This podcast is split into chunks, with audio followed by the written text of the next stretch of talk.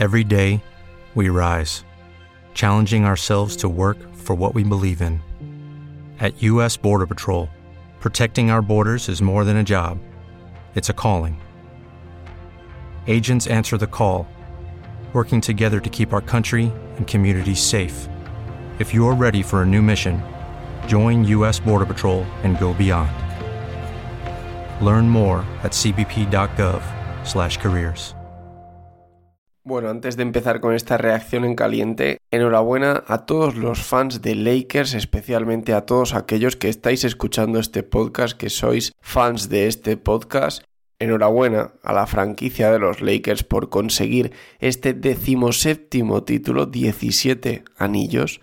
Con este igualan a los Celtics como la franquicia más laureada de la historia de la NBA Así que nada, justos vencedores han sido los mejores durante toda la temporada y el anillo es más que merecido.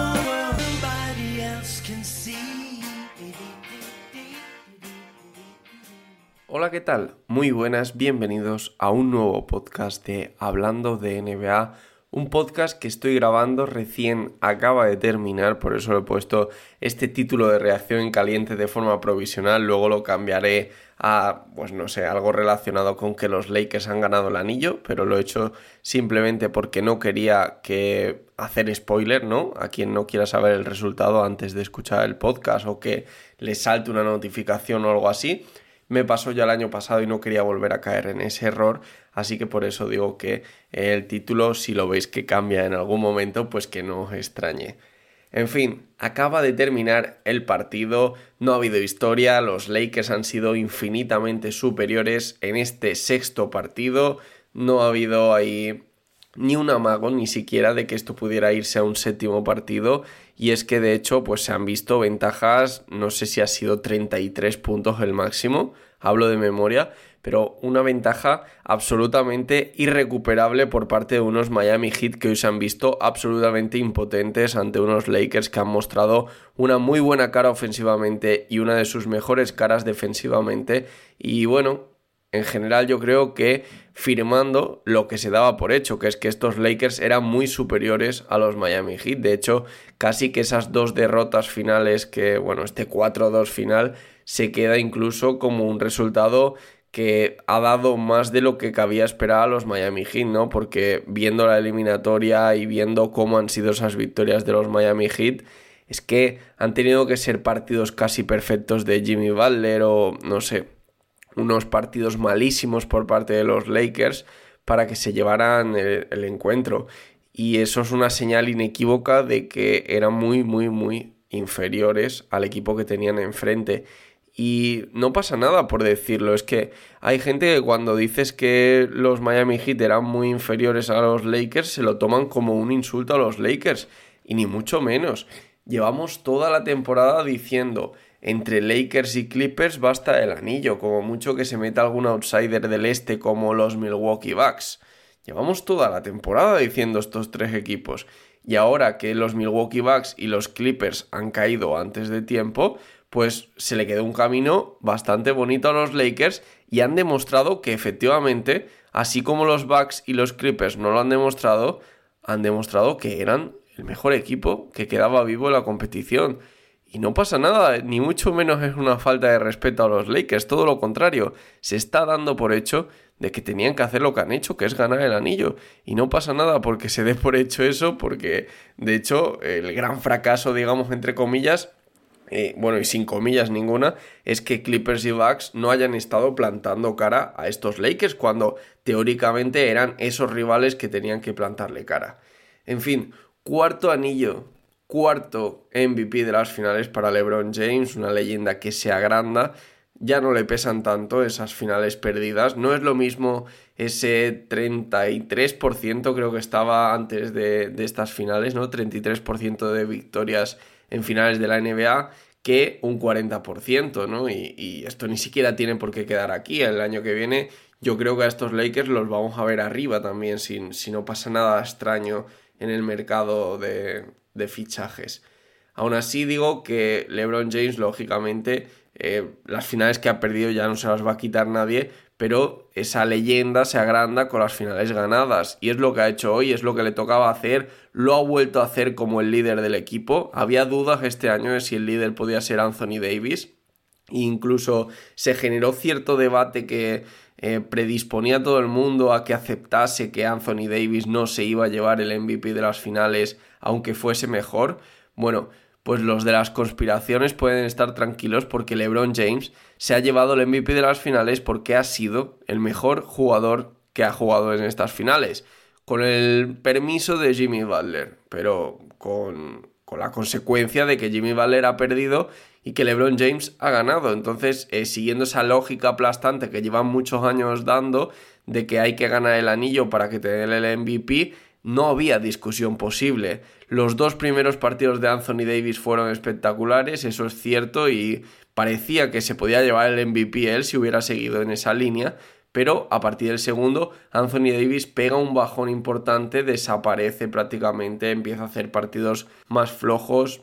De hecho, en el tercer partido tira solamente nueve tiros a canasta, que una cosa es que hagas las cosas mal, otras que tratando de ser la referencia ofensiva del equipo, y de hecho lo ha sido durante toda la temporada, es verdad que LeBron James en ese asistencias más puntos sumaba más, pero el máximo anotador del equipo era Anthony Davis. Entonces, cabía esperar que se mostrase de esa forma también en estas finales. Sin embargo, como digo, esos nueve tiros en el Game 3, ese, bueno, no, no tan efectivo en los últimos tres partidos de la serie, cuatro si contamos este último también, donde, bueno, no, no ha hecho un mal partido, 19-15, pero bueno, de nuevo dejando algo que desear en el tiro, no se le ha visto tan activo como en los dos primeros, donde de hecho hizo auténticos partidazos, vayamos a ser claros, ¿no? En, en el Game 1 y el Game 2 hizo porcentajes de tiro de campo 52%, 75%, 34 puntos, 32 puntos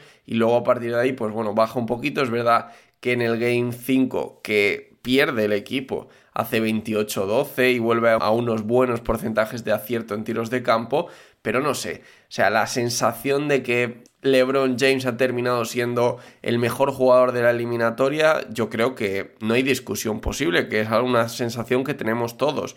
Es cierto que defensivamente Anthony Davis ha sido muy importante y que no todo es los números en ataque, ¿eh? que ha hecho muy buenos partidos sin destacar tanto en ataque gracias a su defensa.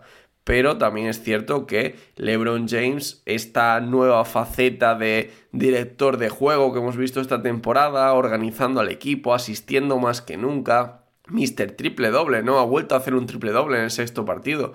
Y no sé, es que en mi opinión, la sensación de que sigue siendo el rey de este equipo la ha vuelto a dejar. Y eso que, en mi opinión, de nuevo, eh, o sea, no, no quiero aquí decir que esto sea la opinión más válida, es mi opinión simplemente. Yo creo que durante toda la temporada ha existido ese rumor, ese run run de que Anthony Davis era mejor que LeBron James, que tal vez era el primer año que un compañero de LeBron James era mejor que el propio James. Y no, bueno, puede que sí durante la temporada regular, pero en el momento decisivo, en los playoffs, en las finales de la NBA, LeBron James ha vuelto a ponerse las botas, ¿no? Los cascos y a, la pelea, ¿no? Y se ha puesto ahí a liderar al equipo una vez más. En cualquier caso, eh, no es momento de hacer análisis, simplemente quería hacer una pequeña reflexión en caliente, como digo, de, qué ha sido este, este sexto partido. Algunos esperábamos un séptimo. Yo lo dije desde antes de que empezara la eliminatoria, me daba igual quién ganase, pero me hubiera gustado ver siete partidos.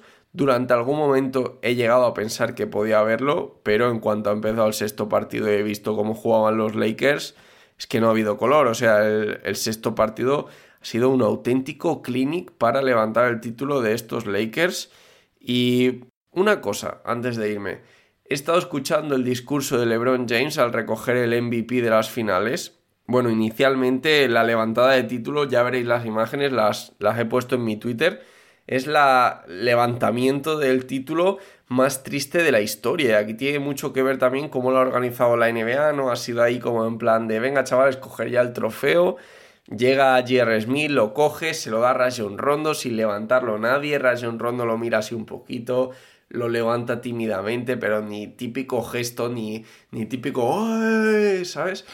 No sé, ha sido algo muy, muy, muy extraño. A todo esto, LeBron James estaba como apartado de toda la escena. No sé si no quería quitar protagonismo o luego viendo lo que ha venido después, si es que él sabía que iba a tener su momento de protagonismo, porque después de dar este título, ha aparecido en escena porque le han dado el MVP de las finales a él y ha aparecido y bueno, se ha quedado en escena más que nadie. O sea, ha hecho un discurso que, claramente tenía preparado diciendo, eh, pues bueno, dando las gracias a todo el mundo, los Lakers, la organización, tal cual, la labor, la lucha, ha, ha metido algo, ¿no? De esa temporada difícil de la NBA, de esa lucha con el Black Lives Matter.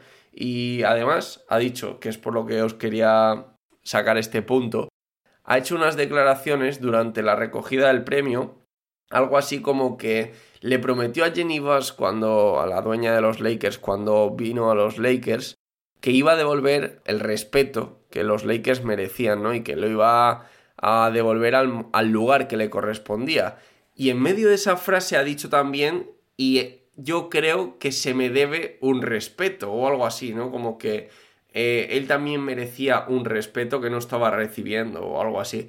Y no sé, así de buenas a primeras, ¿eh? ya digo que no, esto acaba de pasar, lo he escuchado en directo, no lo he vuelto a escuchar, no sé a lo mejor ni siquiera si me estoy inventando el contexto, pero a mí me ha dado la sensación de que cuando decía eso de que había que respetar a los Lakers y ponerlo en su lugar y tal, se ha metido él también como un yo, como a mí también se me tiene que respetar y a mí me ha dado la sensación que era un poco la comparativa esa sobre si era el mejor del mundo, ¿no? Incluso me suena que la periodista le ha preguntado, eh, te están gritando por ahí que eres el mejor del mundo o algo así. Y ha sido cuando él ha soltado eso.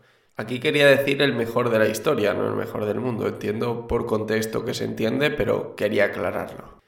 Bueno, me sorprende, me sorprende no, no por nada, sino porque generalmente los jugadores no se suelen meter en estos debates. Y de hecho LeBron James muchísimas veces ha evitado este debate sobre si es mejor o no es mejor que Jordan. E incluso ha llegado a decir que para él Jordan era su ídolo y que no podía superarlo o algo así. Hace mucho tiempo, ¿eh? tal vez hace mucho tiempo de estas declaraciones. Pero bueno, lleva el 23 por él, se supone, quiero decir. Que no me estoy inventando tampoco Roma ahora. Pero la cosa es que me ha parecido curioso que coja el micro y diga eso en ese momento.